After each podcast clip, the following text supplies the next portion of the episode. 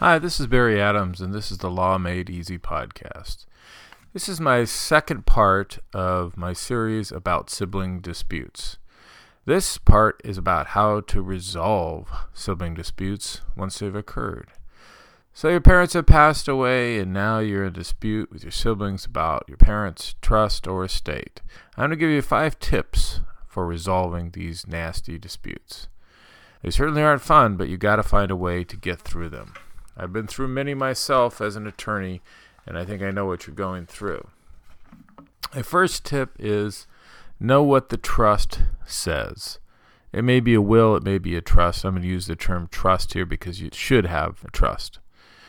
You may need an attorney to help you make sure that you understand what the terms of the trust are. There's a lot of legalese in most of the trusts today. They may be 30 pages long make sure you understand the basic terms of that trust.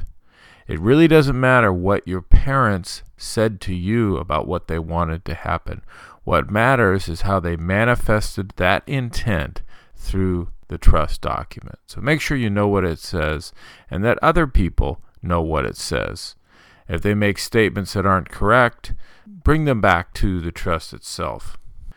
Tip number two try to act from logic rather than emotion. I know this is much easier said than done, but try to control your emotions. You're grieving, your parents have passed away. Now you're dealing with your siblings. They may be acting like complete jerks. They may be doing things that you think are so reprehensible that you feel you need to do something. You need to do something to get back at them. But use your common sense and your business sense rather than your emotion. It's not the time to stand up for your parents, what they would have wanted. The parents, unfortunately, are no longer with you, and now it's about you and your siblings. You need to deal with them in a proper manner. The advice I give to my clients is try to separate family issues from the business issues. Essentially, the major part of any trust is its business issues. How do we deal with the assets? How do we get them liquidated? We've got tax issues, we've got other monetary issues.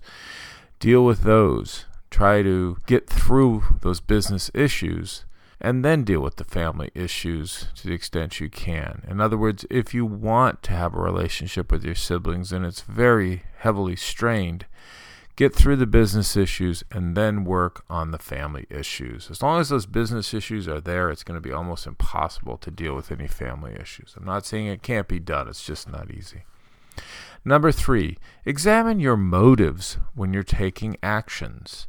Make sure you are not acting out of spite or malice. Do you want something of your parents just so your brother or sister can't have it?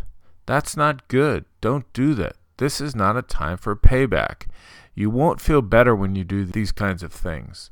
Other people in your life may have done terrible things, but revenge is not sweet. It's just bitter.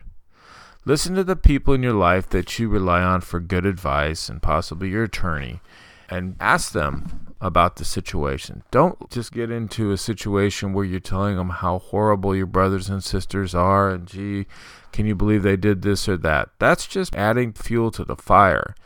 Ask them what they would do. Ask for advice and listen to the advice. You may not take all of it, but listen to it so that you may have some perspective from people that aren't in the middle of the dispute and maybe people that have been through disputes. Fighting with your siblings has long lasting implications for you, your kids, and future generations. Try to avoid it. So, number four, don't end up in court if you can help it at all. Judges tend to hate estate disputes. They see just how ugly family can be to each other, and everyone's dirty laundry is aired. Nobody likes to be involved in these kinds of situations. So, if you are in a family dispute, make sure you spend some time trying to resolve it do what you can to avoid court. And if you end up in court, find a way to go to mediation or some other way to resolve the dispute. Number five, this is my adjunct to number four. Sometimes you just can't resolve the dispute. You make the efforts, but it's just not working.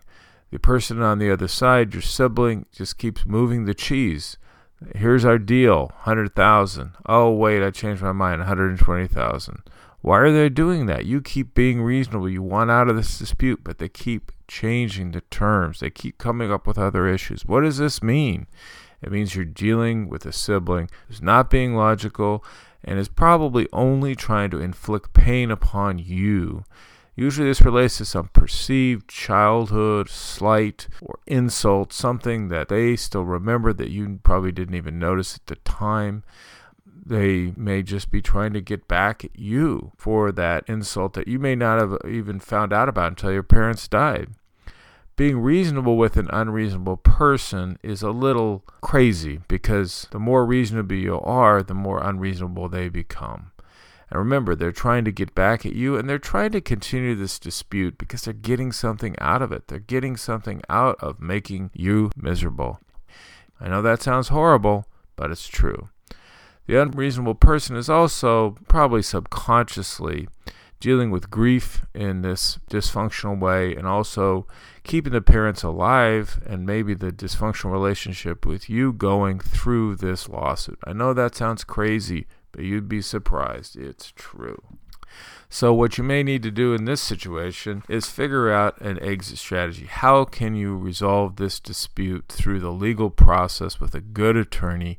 Stop dealing with trying to mollify this person. They won't be mollified. You're just going to have to come through with some kind of a straight line way of getting this counting or whatever it is you're doing approved by the court. Move on. Quit dealing with that person they can't be reasonable, then you're just going to have to deal with the legal process. It's a last resort, Make sure you've gone through all of the possible resolutions. But you get to that point, you need to move on and go through the litigation process. So, those are my five tips to resolve siblings' disputes. Remember, this is general legal education and is not to be relied on as specific legal advice to your situation. If you desire legal advice, please contact me at barry at adamsandrafferty.com or my phone 707 542 6644. It's Barry Adams for the Law Made Easy podcast.